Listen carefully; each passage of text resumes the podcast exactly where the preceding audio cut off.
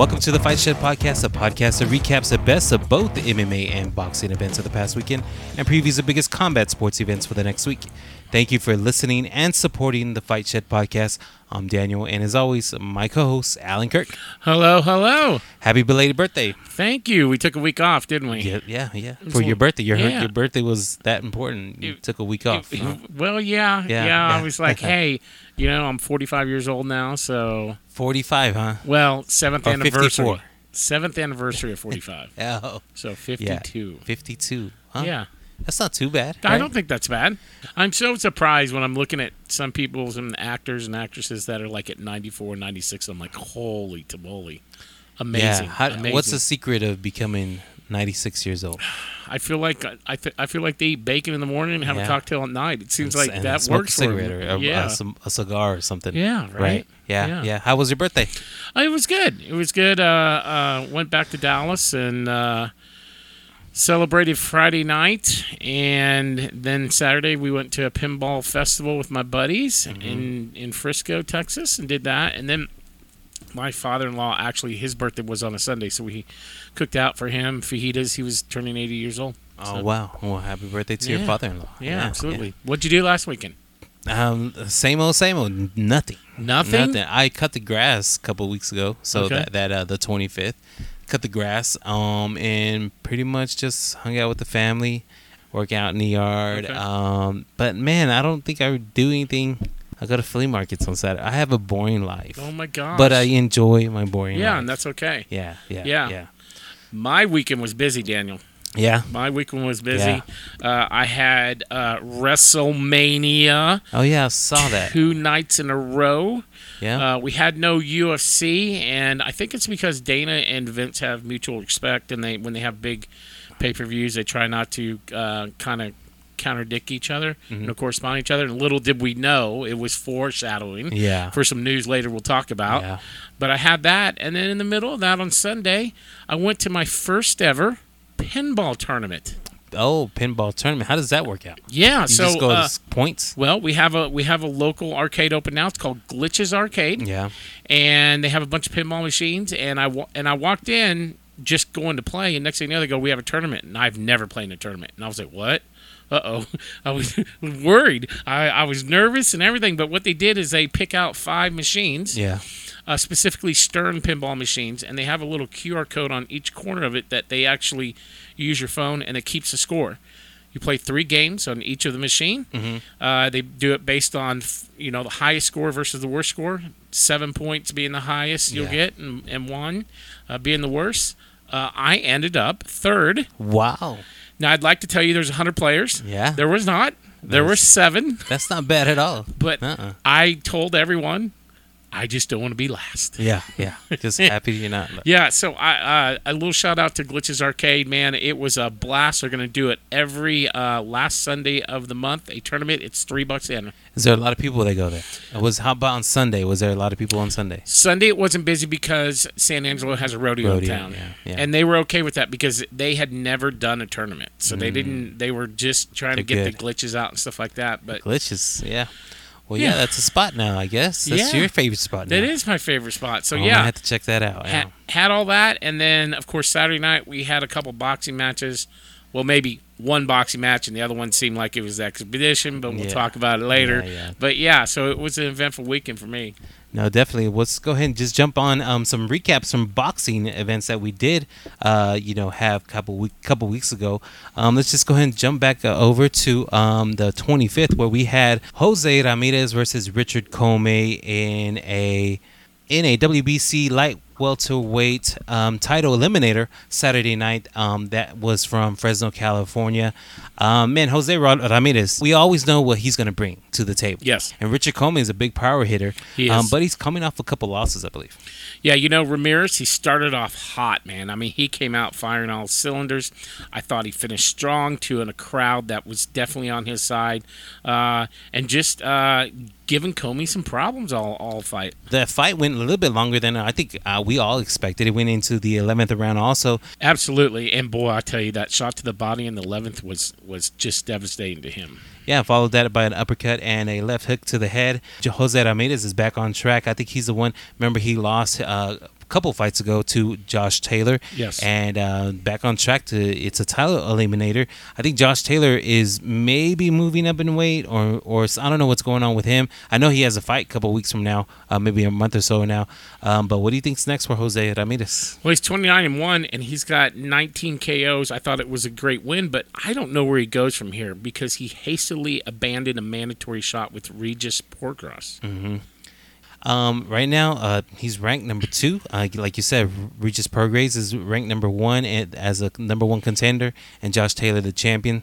Um, man, if I guess Jose Ramirez doesn't want to fight Regis Prograis, he either has to move up or you know fight uh, Josh Taylor if Josh Taylor's still interested and get a rematch of that. Yeah, I think it's a waiting game. Uh, all eyes are on Josh Taylor to see exactly what he does next in his boxing career.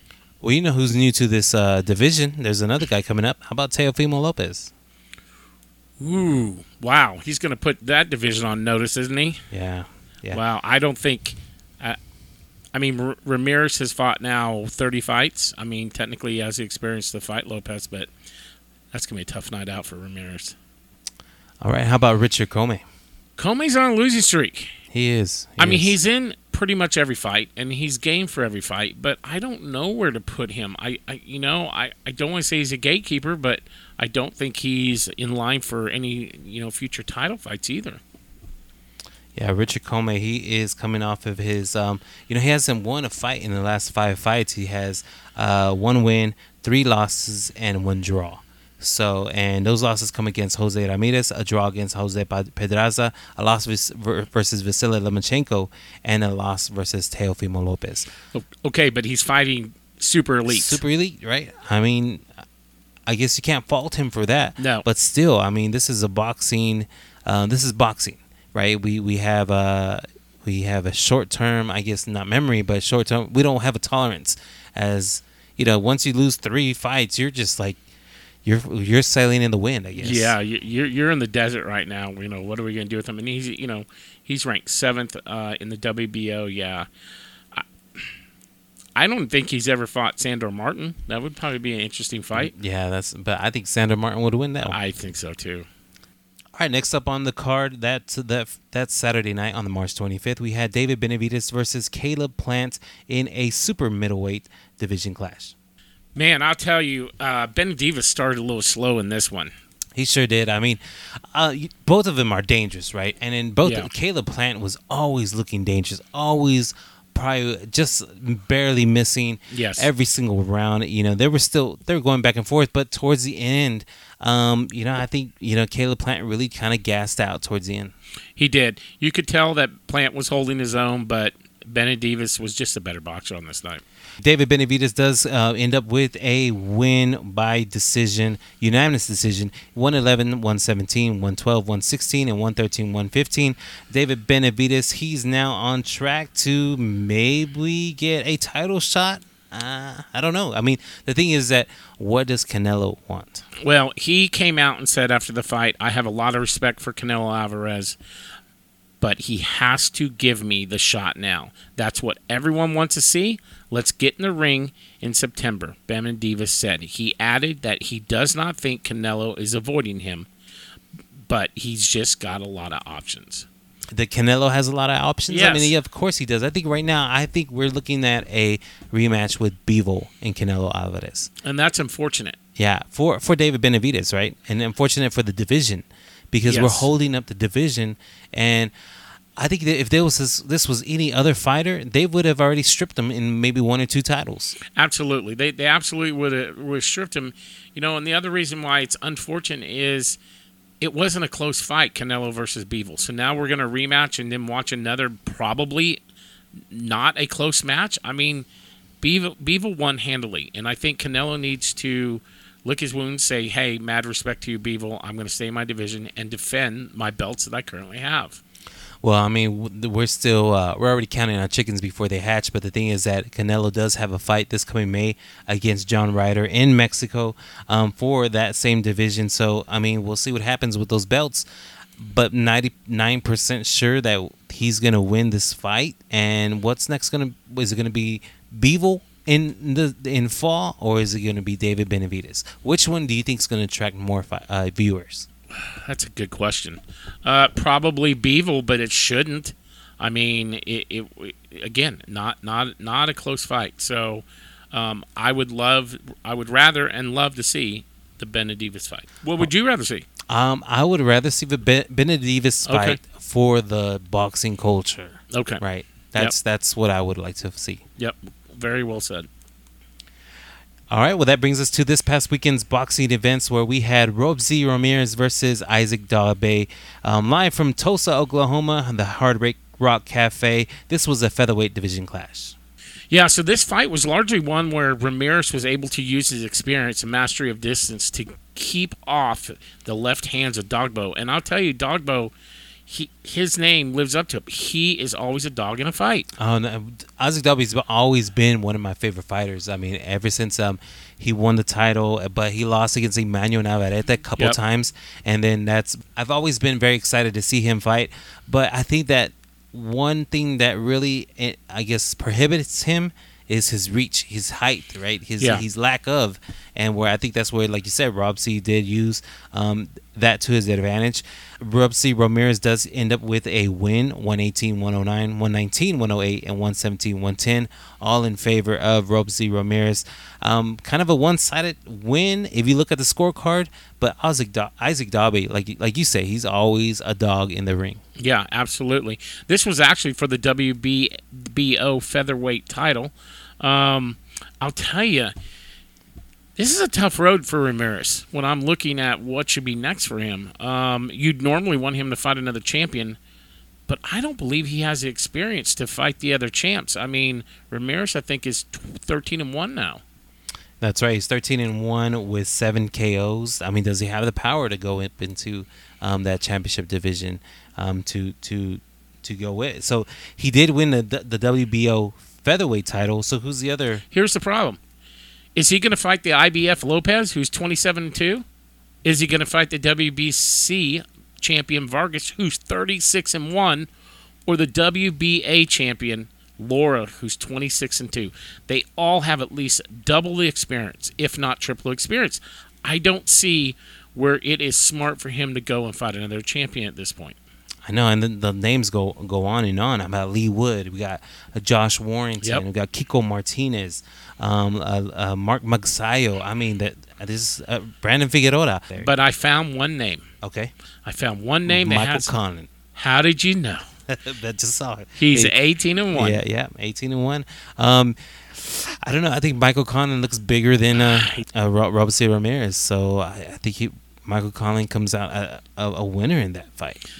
You know, if I if I'm playing uh, uh, hypothetical promoter for Mears, I don't know what I tell him. I don't because he's anxious. I'm sure he's like, I'll take on the world, and I want to say, slow down, slow down. I don't know if I want you to take on this murder's row right now. So I don't know where to put him right Yeah. now in the in line to, you know, for uh, defending his belt. What do you, what do you think he should do if you were the promoter? What would you do? Um, no, I mean, I think you just go ahead and roll the dice. I mean, see who's next. I mean, with uh, the lesser of all the evils, and Okay. go go up. So let's do that. Let's let's let's play that hypothetical game of the other champions, Lopez, Vargas, and Lara. Who should he fight for? I think he just won his title, so uh, I think that would probably be one fight I would choose. Yeah, Okay, to, Lo- to unify. Okay, Lopez. He he he beats him. Mm-hmm. Does he fight Vargas next or Lara? Hey, you know what? Uh, Ray Vargas didn't look too great in his last fight, and but Ray Vargas was moving up in weight when this last fight, Okay. but he didn't look great. He looked kind of you know dated, Okay. and so maybe that's something another maybe possible for Robeisy Ramirez. Okay. And then lastly, Lore is the top top of this mountain in this division. No, I think I think he that that that, uh, that trip stops there with Mauricio Lara. I mean, I think because so, I think he's Mauricio Lara is just a beast too. Yeah. Well, there's definitely uh, a litany of really elite fighters in this division Right. that he can pick from. All right, well that brings us to um us, our Saturday morning fight from this on uh, April first. It was live from o- the O2 Arena in London. Anthony Joshua versus Jermaine Franklin in a heavyweight division clash. A heavyweight matchup turns into a sparring contest in the end. Right. I mean, and and literally at the end, right at the end of the at the final bell, they were still fighting um, between each other. I, I don't know what to say. I, I looked up when we first started this podcast, Daniel. Mm-hmm. We started in May. We've been doing it for almost two years. And I remember being the rookie boxing novelist. And you explained to me that Joshua is clearly the number one heavyweight in this division. You said he's better than Usyk. He's better than Fury. He's better than Wilder. And I've got to be honest with you. I have never seen it yet. I haven't seen it since either. Wh- who is this guy? Like I am, I am so disappointed and confused by Anthony Joshua at this point. I mean, from some accounts, I mean, AJ fought like he was afraid to get uh, countered by Franklin. I mean, he was afraid of the what I guess if you call power that Franklin may have in his right hands. Um, he was afraid of that. I mean, it, that just kind of there was always clinching. There was a lot of clinching, a lot of leaning going around, going on in that uh, fight. I mean, it was just an ugly fight. Here's what I wrote down as I thought about this. Um, I think those two losses to Usyk, where he gave up halfway through the first one, has smoked his fight mental game up. I mean, I think he is mentally not there. I know the old Joshua is not fighting fighting this way. The old Joshua used to attack. The new Joshua is fighting not to lose. Yeah. I just think that what I saw on Saturday night or early Sunday morning was a glorified sparring co- workout. Well, I, I mean- I just do. I think Joshua was just really working out his jabs and you know clinching. I mean that's, but I mean, if we look back to other fights with Tyson Fury, that's almost a, a Tyson Fury esque fight where he makes it ugly and clinches and you know tries to wrestle a little bit with you. We we complain if it's Joshua, but not if it was if it was Fury. You're comparing Joshua's style Styles. on Saturday night Yeah, to Fury style. Yeah, go, the, clinching. No way. Yeah, uh, there was a lot of clinching going on. It was really ugly. Um, but then again, we are fighting against uh, a Franklin who fought against Dillian Whyte. Every a lot of people think that he won that fight Yeah. against Dillian Whyte against Dillian Whyte, right? So if he was struggling to win against Dillian Whyte, AJ should have took this guy out, right? Based based on what we thought of him two years ago, he should have taken him out in the third round. This guy isn't even ranked in the top ten, and I have looked at the top ten. I don't Oh, yeah. think I don't think Joshua beats anybody in the top ten at this point. The way he has looked in the last two years for me. Well, Joshua does win by unanimous decision 118, 111, 117, 111, and 117, 111 over Jermaine Franklin. Well, you said it. There's probably nobody that in the top 10 that you think that Joshua could handle. Do you? Um, I mean, let's look at the top 10.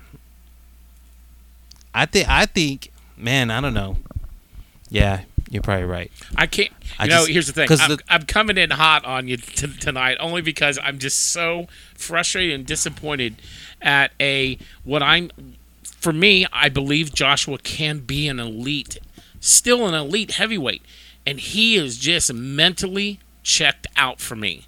He is just going through the motions, and it's disappointing to see a premier athlete like that be in this stage of his career. Um, especially if he's gonna fight scared and secure safety first. Yeah. I mean, that's just not gonna win it. Win a fight. Win it in this division. I mean, do you think he goes? He beats Joseph Parker. No, I know. I don't think he How beats. about Frank Sanchez? He's not beating Sanchez. I don't. No, How about Dillian Whyte? he's not beating Dillian Whyte. No, Andy Ruiz Jr. I think L- Ruiz Jr. mops him up. I do. Um, man, and then we got Deontay Wilder. That's a big no. How about Joe Joyce? He said, "You better not even look this way." That's what he said to who? to to Joshua. Don't even. You don't want any of this smoke. Who said that? Joe Joyce. Oh, man. I, if I were Joe Joyce, I would take that. I would take in a heartbeat. He, that'd be a big payday. Yeah. That And would be the- and then that would that would be the catapult of you know to say, hey, we got someone new in the division to take the What a name on your resume, right? what a name! And here's this. Here's the thing about it. After the fight, what does Joshua do? He goes, "I'm calling out Fury. we need to uh, make this final before we both get old." I'm like, "Really? Bad idea." And then turns around and goes, uh, "So Wilder's been putting my name in his mouth. I'll take him too." Right. It's I don't know what happened. I don't know what's going on. I mean, at one time, Josh was the humble heavyweight giant, the the Adonis of the division. He he was respectful. he let his hands talk for him. He didn't have to talk on the Yeah. mic, and now he has gone off the deep end, just talking all kinds of nose, Right. noise to anybody that'll listen. And I don't know, we'll probably never see Anthony Joshua the way he was um, when he was on his prime, in the prime, the elite uh, champion in the in the heavyweight division. And I hope you're wrong. I really do because I do want to see a fighting champion in Joshua again. All right, well that wraps up our last couple of weeks of boxing. I mean, there was so much boxing. I mean, there was some that we didn't even get to. I mean, we did have the return of Seniesa, um, uh, Seniesa Estrada, um, and you know, Unifying. unifying the titles. Yes. You know, one of the the best women's boxers right now in in uh, all of boxing. And she actually has one more title to go. Uh, Yokasta Valle uh, is the one that has the IBF and WBO, and I'm hoping that they will lock horns here in the near future. Again, that wraps up our big week, couple weeks of boxing, um, and now kicking off our Saturday preview, we have Murodjon Akhmadaliev versus Marlon Tapales in a super bantamweight division clash. This is at 122 pounds. Stephen Fulton and Murodjon Akhmadaliev is our current champions. Now, this is for the IBF Junior Featherweight and WBA Super Bantamweight title. Now, Merjan MJ Akhmadaliev is 28 years old, 11 and 0 with 8 KOs. He is currently ranked fourth in this division. His last fight was a win by TKO June of last year, and he debuted in 2018. Now, Marlon Miranderlin Nightmare Tapales is 31 years old, 36 and 3 with 19 KOs. He is currently ranked fifth in this division. His win was by KO in the second round, May of last year, and he debuted in 2008. Now, Akhmadaliev is a minus 400, and Tapales is a plus 280. Akhmadaliev is from Uzbekistan. He stands at 5'5 with a 67 inch reach. He fights out of the southpaw fight stance and now has a 72% knockout rate. Notable wins come against Ronnie Rios, Jose Velasquez, and Daniel Roman. Marlon Tapales is from the Philippines. He stands at 5'4 with a 65 inch reach. He fights out of the southpaw fight stance. He now has a 52% knockout rate with notable wins against Jose Estrada, Eden Sonsona, and Roberto Castaneda. Notable losses come against Ryosuke Iwasa and David Sanchez. Is it a walk in the park? I don't believe it's a walk in the park. I, I, I look at the stats, and the glaring stat to me is that Tapales has triple the experience. He is 36 and 3, and Akhmadaliev only has 11 fights. And I normally drink that grape undefeated Kool Aid, but I'm going to tell you, I'm going with experience. I like experience. Give me Tapales by decision. Oh, wow. An IBF WBA super bantamweight champion twice, two times, two belts. How do you get in two divisions with only 11 fights? You Like, beat the best. You just went straight to the best? You just Must not have been uh, very so- good divisions. or or they Or just what? they just picked them out. They did a Marlon Tapales, and they said, "Here, fight the champion, get this over with." And then So, have you seen Akhmadaliev I have- fight? I have seen him fight. not. I have and seen him fight. Is he is he Um, as good as his two belts? Um, you know what? He is, I think he is good as his two belts. I mean, but still, you're right. I mean, his experience really, he's kind of really green. eh, you know, what's that? Green behind the ears or whatever. Green wet behind, the ears. Wet behind the Wet ears. behind the ears. Um, but I mean, he did he did fight Ronnie Rios. I mean, that was a really good fight. He won by TKO, and then Jose Velasquez a unanimous decision win. I mean, and you know, he won uh, against Daniel Roman, which was he was twenty seven and two. He was so Jose Velasquez was twenty nine and six. Talking about experience, and Rosuke As- Iwasa, who it's a common opponent, um, uh, knocked him out, and he was twenty-seven and three. I hear what you're saying, but I gotta believe that Tapales says, "Look, my experience. If if I've got to, you know, be, you know, uh, my style is to, I don't know, out, you know, skill him because I've had, I've seen more opponents. I mean, I just got to believe that experience is for something. But you're giving me stats that say something different. So who are you going with, sir? I'm going for uh, Akhmadaliev by TKO in one in the round? fifth round. Okay. Get him out of there. Okay. And this is again, I don't know if we mentioned that This is this is going to be live from the the Techport Arena in San Antonio, Texas, this Saturday, April eighth. Um, you know who's the co-main event of this card? I do not. We have a hometown hero, Okay. Bam Jesse Rodriguez versus Christian Gonzalez for the WBO vacant title.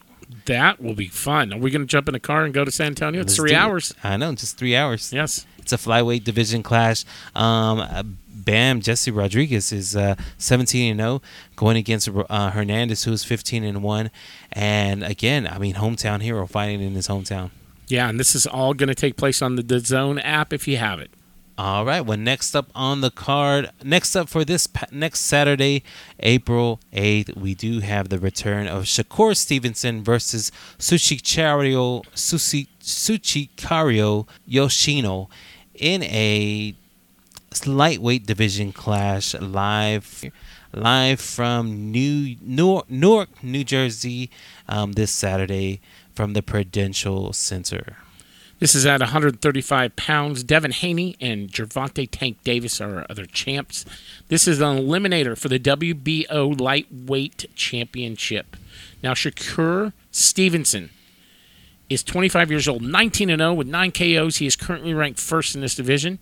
His last fight was a win by decision September of last year, and he debuted in 2017. Now, Shuichiro Yoshino is 31 years old, 16 0 with 12 KOs. He is currently ranked seventh in his division. His last fight was a win by KO in the sixth round, November of last year, and he debuted in 2016. Now, Stevenson is a minus 1600, and Yoshino is an plus 820. Shakur Stevenson is from Newark, New Jersey. He stands at 5'8 with a 68 inch reach-. He fights out of the Southpaw fight stance. Notable, he now has a mm, 47% knockout rate. Notable wins come against Robinson Conceição, Oscar Valdez, and Jamel Herring. He has no losses. Shuichiro Yoshino is from Japan. He stands at 5'9 with 67 inch reach. He fights out of the orthodox fight stance. He now has a 75% knockout rate, with notable wins against Masayuki Ito and Shush- Shuma Naza- Nakazato. He also has no losses. So, are we going to go for the undefeated Japanese fighter that's 30, what, uh, plus 3,100? Uh, what'd you say? Plus 1,800? He is a plus 820. 820. and oh, he, that's not he as is bad as I thought yeah he is an unde- undefeated Kool-Aid guy that we normally go with but 31 years old. but the problem is is he's fighting another undefeated great Kool-Aid guy in Stevenson and we know what Stevens Stevenson's capable of That kind of blows my mind. He's 31 years old, 16 and 0, whereas uh, Stevenson's 25 years old, 19 and oh. 0. and it looks like he was fighting mostly over in the Far East right Yeah, that's he's right. coming over here um, I don't think I, I, I think the odds makers have it clearly right I'm taking Stevenson by decision No, I also like uh, Shakur Stevenson, but I'm gonna go ahead and um, I'm gonna go ahead and say he's gonna get a decision win. Also, Okay.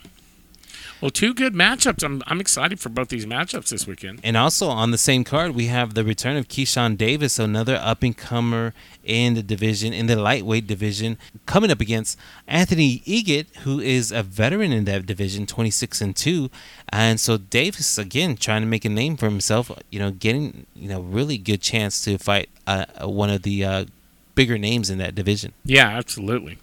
Yeah, so it is going to be a big weekend this week for uh, boxing. Uh, two big shows, um, one live from San Antonio, Texas. Yes. And the other one from New York, New Jersey. Um, you know, what do you think about Shakur Stevenson? He's going to be back. He's This is a new division for him. He came out and said last year he's the best in the world. So I'm assuming the best in the world is going to perform just like that, and I don't think he's going to have a problem in this new division. At least, at least not in this fight. All right, well, that wraps up our preview for this Saturday, April 8th. And now on to our boxing news and notes. Dmitry Bivol. My goal is unification fights this year. I've been telling my team I want to fight Artur Beterbiev next. Bivol, who is 21 0 with 11 KOs, told the ring through manager Vadim, my goal is to unify the belts this year. Now, Bivol may have a fight lineup already in place versus Jamie Munguia, and there is talks about a fall fight with Canelo. So, do you think we're going to see a unification fight in this division this year? Um, in this division, a unification. So And- he's he's got a fight this this summer Bivol. possibly. No, No. yeah, Bivol. Mhm. This summer with Mugia, Mm, possibly. possibly. Yeah. He's possibly got a money fight, is what I call it, with Canelo in the fall. Well, somewhere in December, are we going to see him fighting Beterbiev? Better be right. I mean, no, I don't think so. I don't think we'll get a not this year, and we will probably. You know what? If um, I we may never get this, this uh unification. Why do you say that? I mean, because what we want to see is Bivol versus Beterbiev. right? Yes. Well, Beterbiev is not getting younger, right? No. And Bivol, I mean, he is young, but I mean, Canelo's coming after him, right? And he's he's gonna try it one more time. I'm pretty sure. And what if this time he does win? As bad as Canelo's looked in the last year, his name is still Canelo Alvarez, okay? Right. And when he puts his mind to it, things happen. And if he beats Bivol, guess what? There's going to be a rematch. Right. And at that point, like you said, Bivol's not getting any younger. Yeah, and Better Bet- Beef had a really good fight against his last time he went. He got nice nice gash to Yeah. to show for it too, and you know so. Um, I just I don't know if we'll ever see this fight. It's gonna be almost a Pacquiao and um, a Mayweather kind of thing.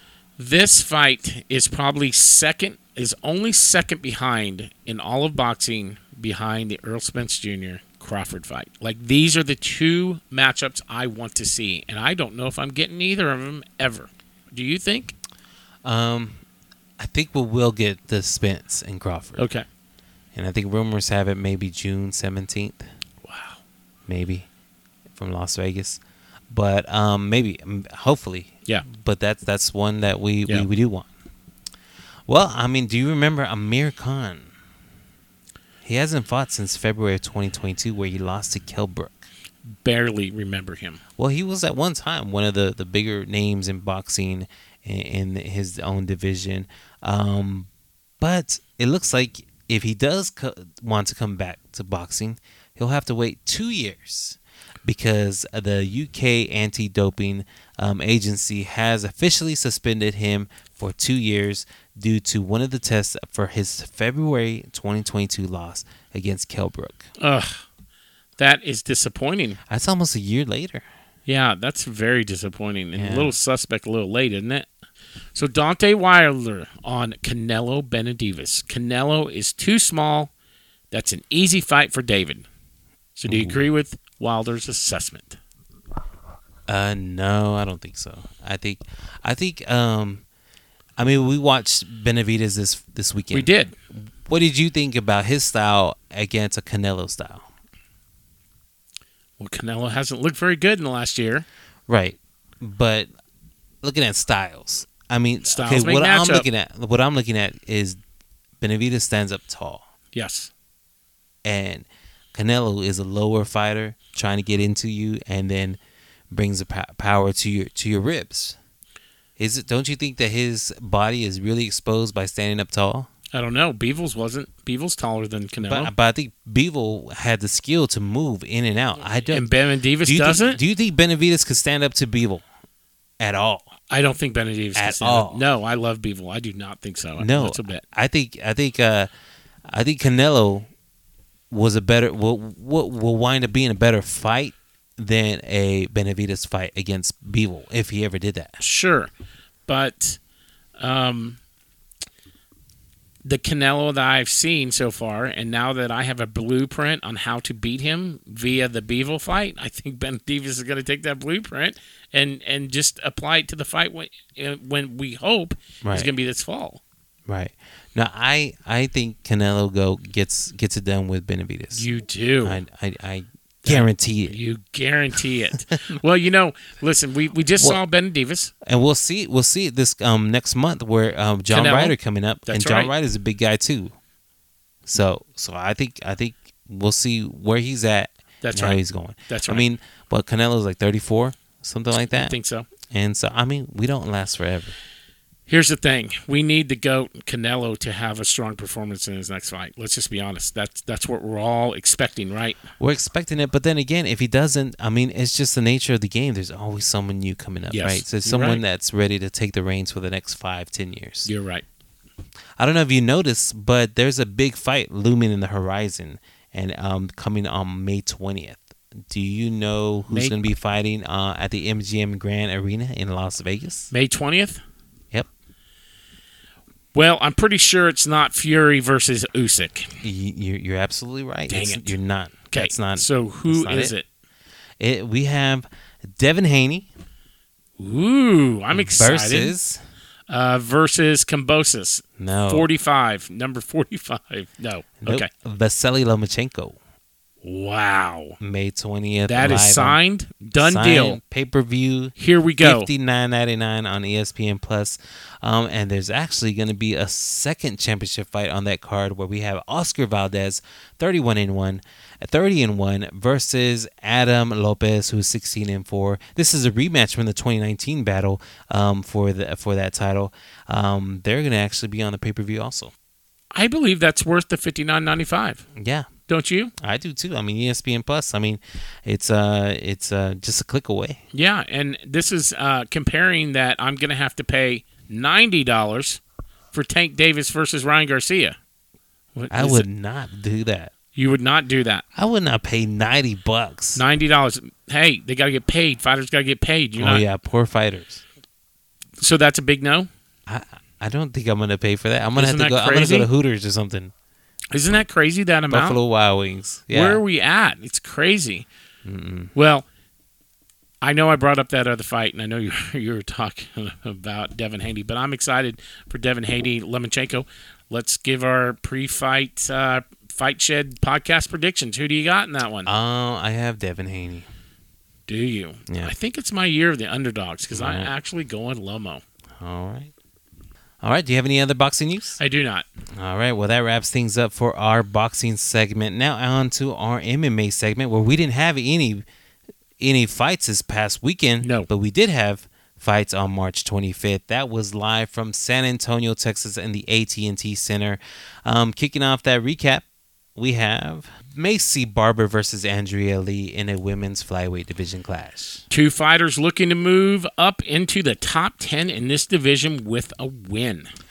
Um, you know, it was kind of back and forth for both of them. I mean, it wasn't some not not there was not a lot of action in this fight.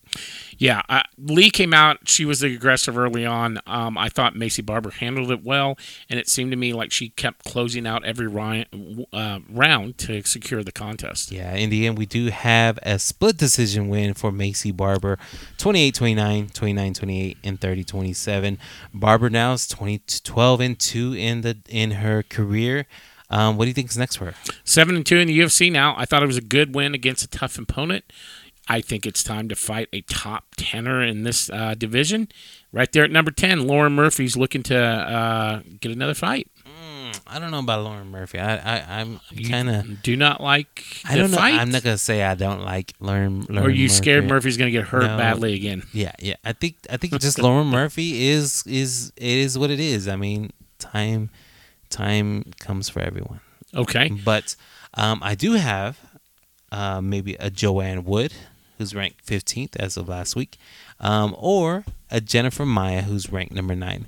I don't see anything else for Barber moving up right now. I don't like her going down. So give me uh, the one at, at number nine. I'm I'm okay with that.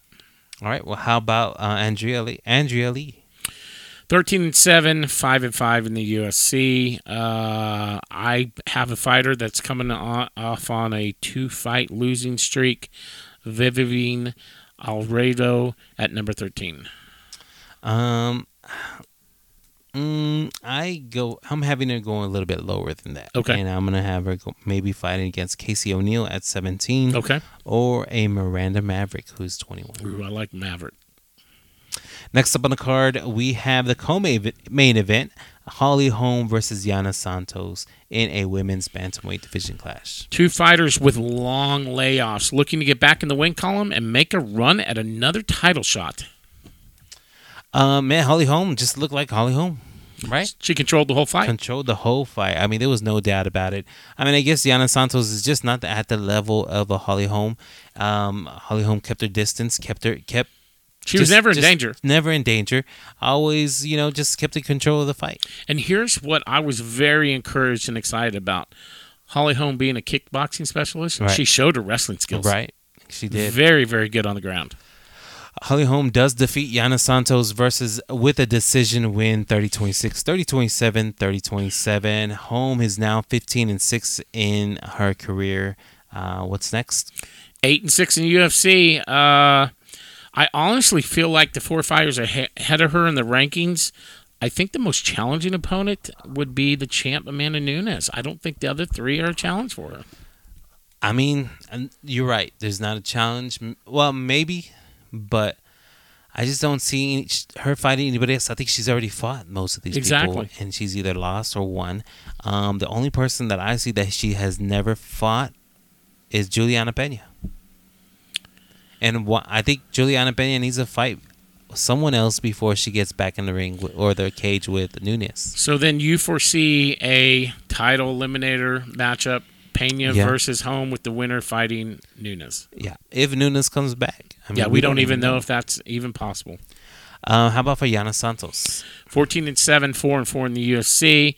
I really think she needs to get back in the gym. I think she needs to watch the fight. I think she needs to close some holes in her game because she's got some and come back stronger. Yeah, I have a question mark here because I don't know if I expect to see her on the roster in the next time. she may be done, and yeah, she, yeah. yeah, at least in the UFC.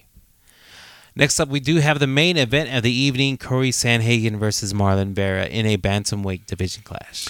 Both fighters knowing that a win would get them in line for a title shot in the future.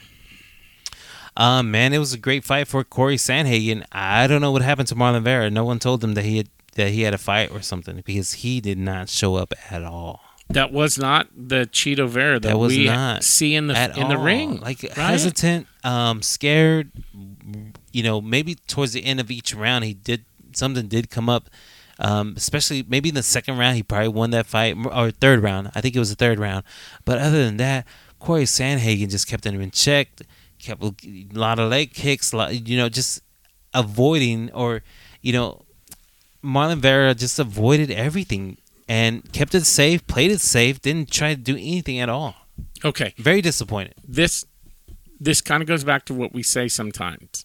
Is it that Vera was bad, or was it that Sandhagen had a good game plan? I think everyone will agree that Vera was terrible that night. I think Sandhagen had a great game plan. I thought that he was mixing up things from wrestling to striking. He was switching stances constantly. He was keeping Vera off balance and guessing the whole 25 minutes. Now, is it the Vera that we normally see? No. But it doesn't matter. They both got to show up in that octagon, and Sandhagen had a better game plan. I think the thing is that we don't we expect Corey Sandhagen to fight the way he did. And right? he did. And he did. He Okay. fought the way we wanted him to fight, the way he we all know he can fight. There was nothing surprising about it. The surprise is Marlon Vera. I'm not disagreeing with you. I just think that we don't give sometimes the winning fighter the respect of having a perfect game plan. Sometimes, I Yeah. mean, I, I don't know. You, you know, he put, they put a man in front of him. He fights his fight. You know, Well, now Sandhagen's sixteen and four. I mean, what's next for him? sixteen and four, of course, nine and three in the UFC. I'll be honest with you. I said in the last podcast, I don't know what's next for him. It's a real mess at the top of this division right now. I think he should be second in line after Merab. But I don't think the UFC agrees with me. Yeah. Um. Man, I think. I you know that that division is just a mess right now, right? I mean, we have Cejudo coming back versus Aljamain Sterling. Dushavili doesn't want to fight the champion, you know, because that's Sterling his friend. Um, maybe Deshevili will fight Cejudo, but then Cejudo will probably go back to his own division and maybe fight or go up a division and fight Alexander Volkanovski and then hold up that title for another year or two. Um, now, I just don't know where Sandhagen goes from here, other than maybe fighting Deshevili. I mean, that that would be just just a fight to fight. Here, here's the problem with the division. We have the perfect storm where we have a former champion clearly deserves a title shot right when he comes back. And we have the guy. But do they do they deserve? I think he does. He left everything. Like, I know. He he quit Yes. for the lack of words. For for me and you being a purist fan, no, he should start at the back of the line. But that's just not the way the Yeah, UFC works, exact- right? yeah. Okay. So we have him coming back. Mm-hmm. We then have at second place the champion's best friend, who does not want to fight his best friend. So now we have these two perfect storms. Mm-hmm. The third guy, who should have won Saturday, loses. It is not himself. We're now at four, where we, I think we disagree that O'Malley shouldn't even be in this line, and he somehow is in this line, and some argue he should be at the front of the line.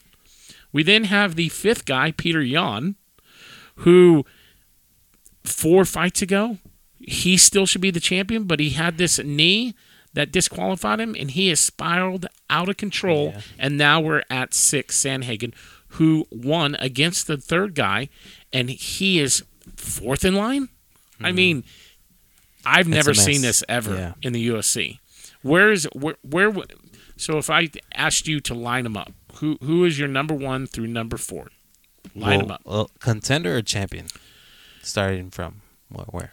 What I'm saying is that who's at the very front of the line. Let's just uh, let you, you got to take into account the best friend, so you got to kind of throw him out because you know he's not going to be in your line. He, you Right. just know that. So from there on out, who should be next in line? Who there's no rematch.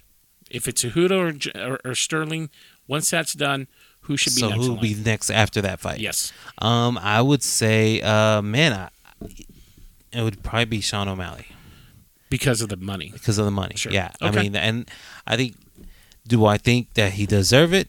Deserves it? Mm, I don't think so right now. Is he ready for it? That's the other question. I don't know. I think he is ready for it, but I think Sandhagen would be more deserving Okay. per se. But um, but O'Malley, I think is a So lock. O'Malley's first. Who's second for you? I, I would say Sandhagen right Okay. afterwards. And Who's third? Third, um, man, I we have to be one of these dark horses because Peter Yan's not going to be third. No. Vera is not going to be third. I mean, because Vera didn't show up, and I think I think you get punished. You get sent way back in the line. Yeah. So there's got to be someone uh, new in this division. Well, Who else what is about? in there? Well, here's the pr- problem. Rob Font is on Rob a two, two fight losing streak. Can't If really he wins him. this weekend, well, he's got. Okay, but the thing is, wins. if he, he loses against, and we'll cover that here against Yanez, I think Yanez is like on an eight fight winning streak Yes. after that. Yang Dong Song is on a losing streak Mm-hmm. against Sandhagen. Um, I think I got to put Vera. I mean, I know he just lost, but he was on a hell of a winning streak, right? Yeah. I think you got to put him third in line. I think by by the end of next by the next spring, we'll have a whole new top four. You think? Mm-hmm. And do you think it'll be Sterling still the champ? Um, no, Who are you predicting that is going to be the champ holding the belt next spring? next spring. I know that's my prediction. Yeah, what's your prediction? is that there's going to be a f- interim fight for the championship, and to because there's going to be a vacant title. okay, and who is that going to be against? What is your Uh, matchup? Sandhagen versus O'Malley. you next spring. literally discounted Merab, who's sitting there waiting for it to be vacated. Um, yeah, on accident. Okay, on that. Okay, Yeah, yeah, um, yeah. But I I would say uh, yeah. This, if this, if uh, Sterling wins, Yep. and uh, Sterling wins and moves up, we'll have a vacant ch- uh, title. Yes. Deshevili and O'Malley. Okay. Okay. Yeah. Now we say it's a real mess, but I love it. Yeah, yeah. It's it makes for great talk for us. I mean, it was um, it was a it was a card. It, it, it was a card, Yeah, and I think I set the bar lo- low, so um, I'm giving it a six eight, wow, that's maybe. that's that's kind of low. I, Yeah. I'll go ahead and give it a seven. Okay. You know, we'll give it a C. Home Holmes looked great. Yeah, he Yeah. did. She did, man. But the thing is that she's 41. I know. 41. We're hanging How this- many more? Fight on. Yeah, and, and I say that maybe um, Yana will probably will not be there. But the thing is that there's not that many people, not that many fighters in that division. So maybe she that's what saves her. That getting- division needs warm bodies, Yeah. no matter what that age is. Sometimes. Okay, so our fight of the night was um, a flyweight clash in the preliminary card. CJ Ve- Vergara versus Daniel Da Silva. Um, the Vergara winning by TKO punches. Um, and then performances of the night, we had Le- Nate Landwehr versus and also Daniel Pineda. Congratulations to them. This brings us to our UFC 287 Pereira versus Adesanya 2 um, live from Miami Dade Arena in Miami, Florida this Saturday, April 8th. Kicking off the preview, we have Rob Font versus Adrian Yanez in a bantamweight division clash. Now this is at 135 pounds. Aljamain Sterling is our current champion. Now Rob Font is 35 years old, 19 and 6 with 8 KOs, 4 submissions, and 7 decisions. He is currently ranked 7th in this division. His last fight was a loss by decision April of last year, and he's on a two-fight losing streak. Now Adrian Yanez is 29 years old, 16 and 3, 10 KOs, 2 submissions, and 4 decisions. He is currently ranked 18th in this division. His last fight was a win by TKO in the first round, June of last year.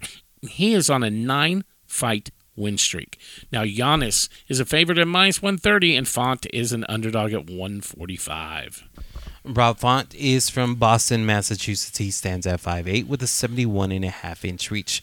He represents New England Cartel. Notable wins come against Cody Garbrandt, Marlon Moraes, and Ricky Simon. Notable losses come against Marlon Vera, Jose Aldo, and Rafael Ansensao. Adrian Yanez is from Houston, Texas. He stands at 5'7 with a 70 inch reach. He represents Metro Fight Team. Notable wins come against Tony Kelly, Davey Grant, and Randy Costa. Notable losses come against Miles Jones back in his LFA fighting career. This is a good fight. Yeah, this is a good fight. Again, we, we talked about it earlier. Uh, Yanez, I think he's on a f- eight fight winning Nine sh- fight? nine, nine fight winning streak. So this would make it ten in a row. Like we say, that train's a coming, isn't it? It's coming, Adrian Yanez. Um, but Rob Font is no pushover. He's no pushover, and I'm going to tell you, a two-fight losing streak in this division, you can't have another one. You're gonna you're gonna go slide down that div- that division ranking real quick. I, Um, so who do you have winning? I, I, I like this. I like the train coming. I'll take uh, Yanez by KO in the second round. I also have Adrian Yanez by TKO in the second round. Next up on the card, we have Gilbert Burns versus George Masvidal in a welterweight division cla- clash. This is at 170 pounds, and Leon Edwards is our current champion. Now, Gilbert Durinho Burns is 36 years old, 21 and 5 with 6 KOs, 9 submissions, and 6 decisions. He is currently ranked 6th in this division. His last fight was a win by submission in the first round, January of this year, and he's 2 and 2 in his last 4 fights. Now, Jorge Gamebred Masvidal is 38 years old, 35 and 16, with 16 KOs, 2 submissions, and 17 decisions. He is currently ranked 15th in this division. His last fight was a loss by decision March of last year, and he is on a three fight losing streak. Now, Burns is a minus 470, and Masvidal is a plus 360. Gilbert Burns is from Brazil. He stands at 5'10 with a 71 inch reach. He represents Kill, Killcliff FC. Notable wins come against Neil Magny, Neil Magny, Stephen Thompson, and Tyron Woodley. Notable losses come against Khamzat Chimaev, Kamaru Usman, and Dan Hooker. Jorge Masvidal is from Miami. He stands at 5'11 with a 74 inch reach. He represents American Top Team. Notable wins come against Nate Diaz, Ben Askren, and Darren Till. Notable losses come against Colby Covington, Kamaru Usman, and Stephen Thompson. Such a fun co main event for me. Is it? It is. I mean, Masvidal has 50 fights under his belt. Right. That's amazing. But the last three, four fights? It's amazing that he- he still is relevant with three fight losing streak. right. I mean, the thing is that he's fought twice against, he's lost twice against Usman and one against Colby Covington. That's his three fight losing streak. And those are the top two in the echelon of this division. Uh, minus Leon Edwards.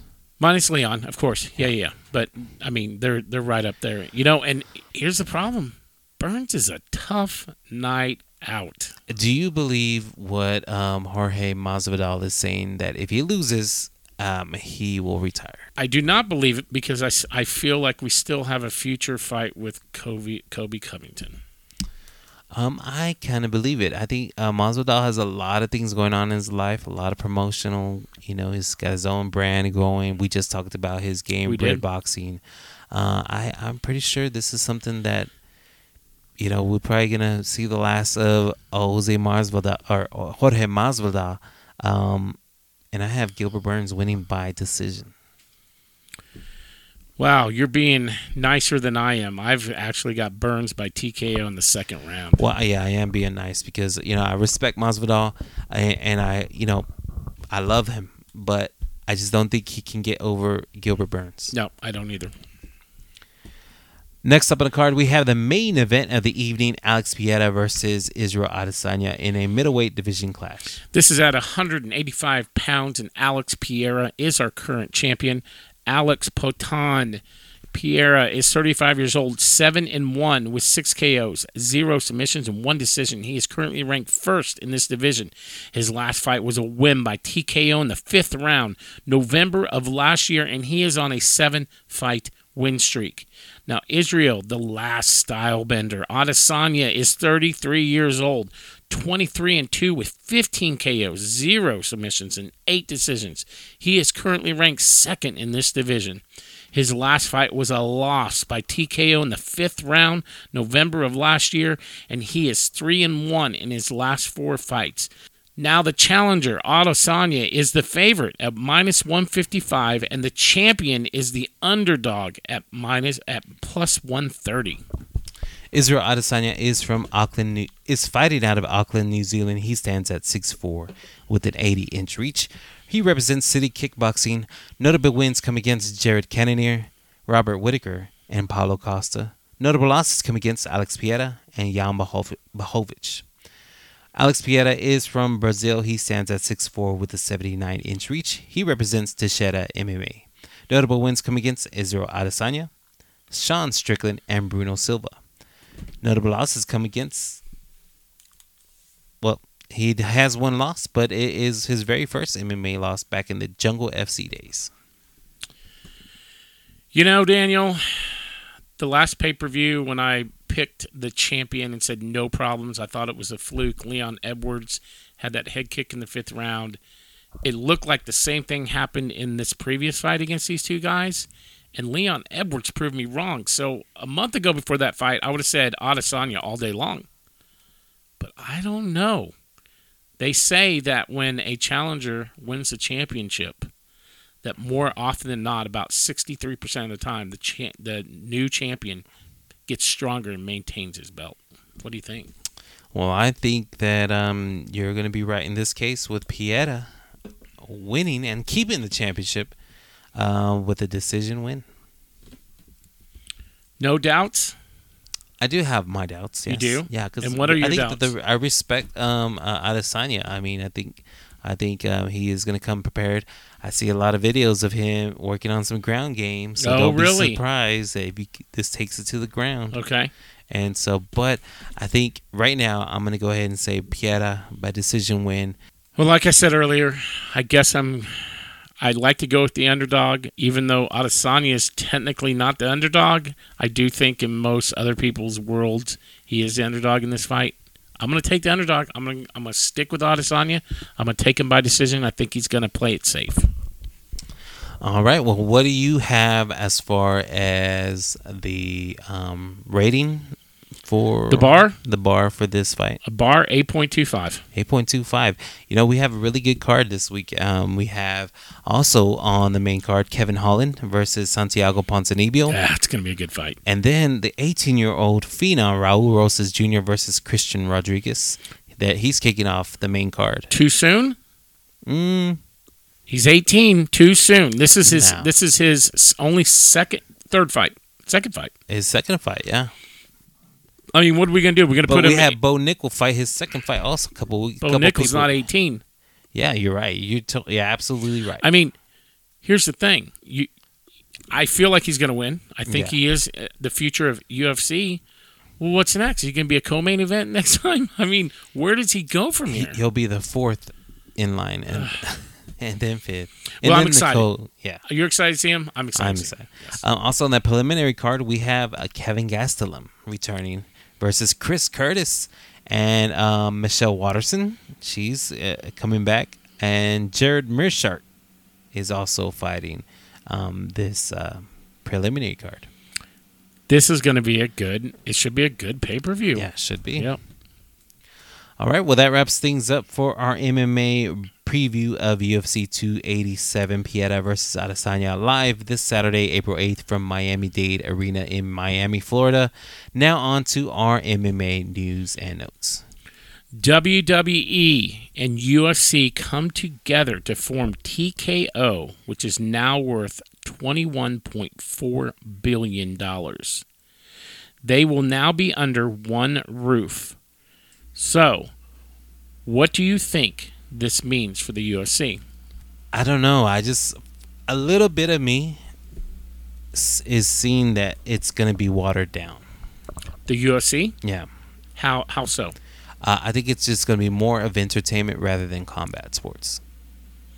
So what would they I mean, because I think what's going to happen, Yeah. and you know maybe maybe not, is that oh one week some of the fighters will be UFC, and then the next week they'll be in on WWE or WWF, well WWE, you know, or they they leave UFC to go to WWE okay. or So vice versa. So I'm gonna throw some names out. You tell me. Okay, so you're saying like next thing you know, Gilbert Burns is now fighting the Miz on WWE. Yeah, But we obviously are not going to see the Miz jump into the octagon and We don't know. Burns. we don't know. Okay. I, I mean, we don't know, and this is all speculation. Yeah. So, I, I think we, in your opinion, it's going to be watered down. So, do you think Vince McMahon will be involved in running the UFC?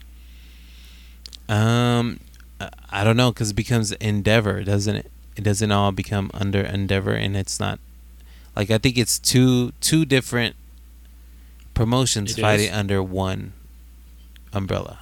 Correct. It's two divisions. So it'd be like if, if it was a, a company, if we were talking a business company, right? You have the parent company, right? So like I think, for example, you know Disney owned. Let's I'm just throwing them out. Let's say they own Peacock, and let's say they own ESPN. Well, they're two different divisions. So you're saying that Vince McMahon under this under this scenario is going to continue to run WWE. Dana White would continue to run UFC. I don't They think won't. Vince McMahon is running anything Okay. right now, right? I mean, is that he actually he actually is going to be the CEO of the WWE division. mm, Yeah, they actually brought him back. wow, Okay. wow?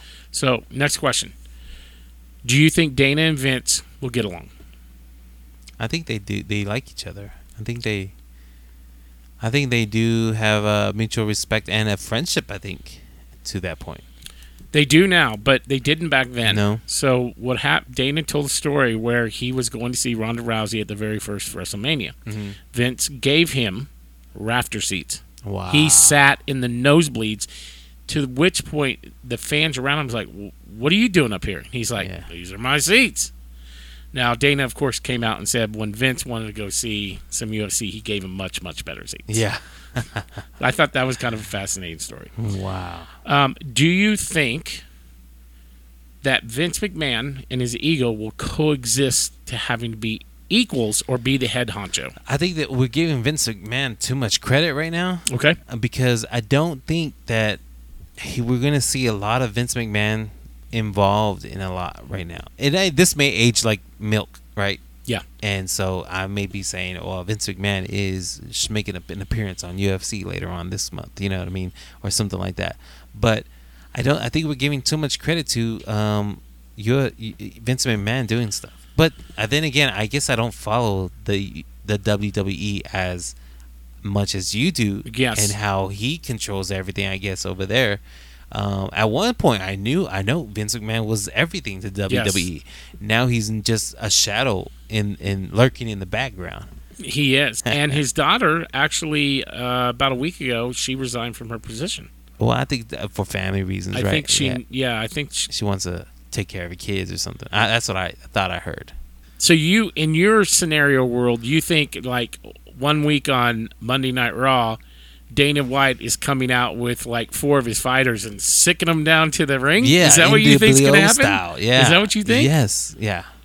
Are you are you not happy with that scenario? I mean, I don't know. It'd be entertaining. I mean, can you imagine Israel, uh, Jon Jones coming in against I don't know who are the big guys right now in that the Omas, Omas. Omos. Yeah, There there is uh there is the beast incarnate Brock Lesnar.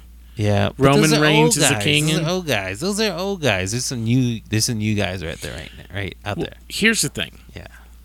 They already do this in the AEW. Dan Lambert, Lambert brings his boys Mm.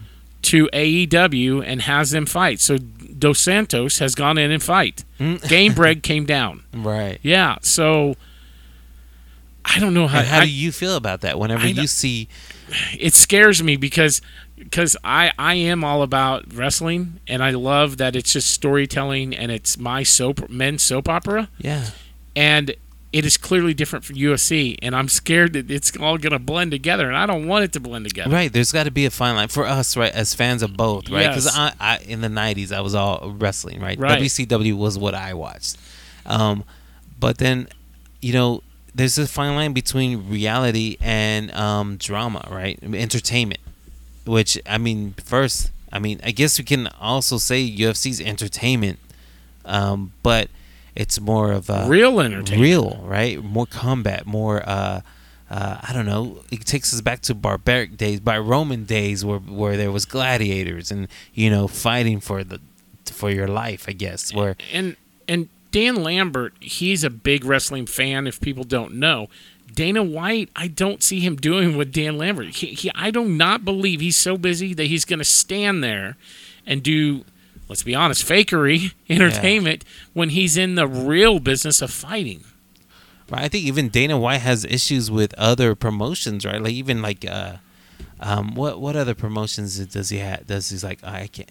Well, I mean, he he throws a fit with uh with Jake Paul, right? He Yes. throws a fit with Yes. Jake Paul. It's like, well, th- that's that's not the same, or this and that, right? It's still it's it's funny stuff And over there. and he technically is in business with Jake's brother Logan Paul who's now a wrestler. yeah, So how's that going to work? I don't know, but it it will be very interesting. Being only two days in of this announcement, what is going to shake up? All right. Well, it looks like for um, our UFC Charlotte, who's going to make that's their, the UFC is going to make their first appearance in Charlotte in May. We do have a main event for that evening: Jairzinho Rozenstruik versus Jilton Almeida. Almeida. Um, again, this is going to be May 13th from the Spectrum Center, North Carolina. The UFC's headed your way. Wow, that's going to be really exciting. That's a big heavyweight match. Yeah. Originally, it was going to be Anthony Smith versus Johnny Walker. Oh, what happened? Um, it was slated to headline, um, but it is now going to be the co-main event. Okay, okay. Hmm, It's interesting, right? that is How interesting. I mean, don't you think that Anthony Smith deserves the main event? he does. So something must have happened. Hmm. But what can happen? Does this go to the rule of thumb? Bigger, better deal? Is Rozenstruik a bigger deal? Is he? I don't. Not. A, he doesn't have another named opponent. I did when you said the guy's name. I'm like, who's Jilton? Almeida? Yeah. I Oh, mean, okay. Okay, we know who Johnny Walker is, right? And I know who Anthony Smith is. I mean, that's that's um, there's some something going around. Something going on. Yeah, yeah. All right. Well, that wraps things up for our MMA news and notes. Um, we had a full slate of combat sports this week. We did when we and uh, the week before we had some picking going on. Daniel, you actually went two and one in MMA. You went two and zero in boxing, so you are now at five as well. We are both tied for our players. We have Dom at five, Omar at five, Shane at five, Loretta at five, you at five, I'm at five. Our newcomer from last season, Everett, is at six. Lynn is at six, and our reigning champion Dan is now sitting at seven. All right. Well, thank you to everyone that's participating in our Pick'em League. Be sure to check your emails and also our Facebook page where we do per- post our links to the Pick'em League. Thank you to everyone that continues to listen to our show. We hope to be back next week with a recap of this week's fights and predictions. Be sure to follow us again on Facebook and social media. Um, that's it for this week. I'm Daniel. And I'm Alan. Have a great week, everyone, and keep your hands up. And happy fighting. We'll see you next week.